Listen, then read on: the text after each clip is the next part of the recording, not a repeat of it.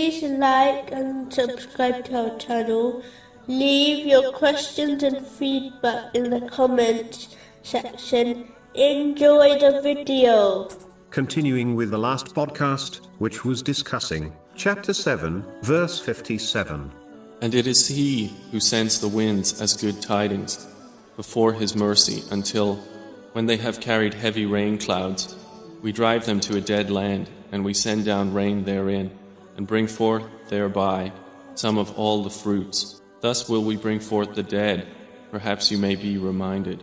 Specifically, it was discussing the importance of understanding the lessons behind everything which occurs through assessing, understanding, and acting on the hidden message behind the things which occur. A Muslim can improve their worldly and religious life for the better. Sometimes the message will be a wake up call to turn back to Allah, the Exalted, before their time runs out. Sometimes it will be a way of raising their rank, sometimes a way of erasing their sins, and sometimes a reminder not to attach to the temporal material world and the things in it. Without this assessment, one will merely journey through events, without learning, or improving their worldly and religious life, in heedlessness. Moving on to chapter 7, verse 58. And the good land, its vegetation emerges by permission of its Lord.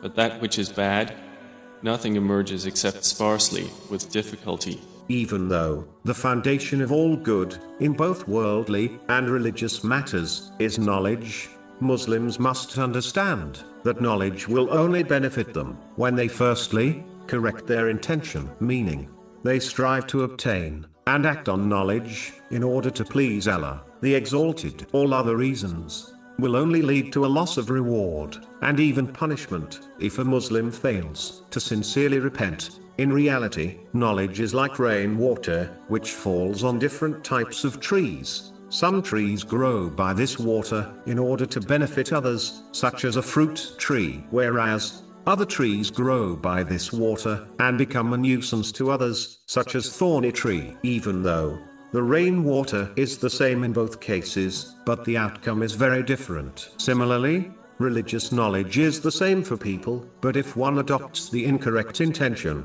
then it will become a means of their destruction. Conversely, if one adopts the correct intention, it will become a means of their salvation.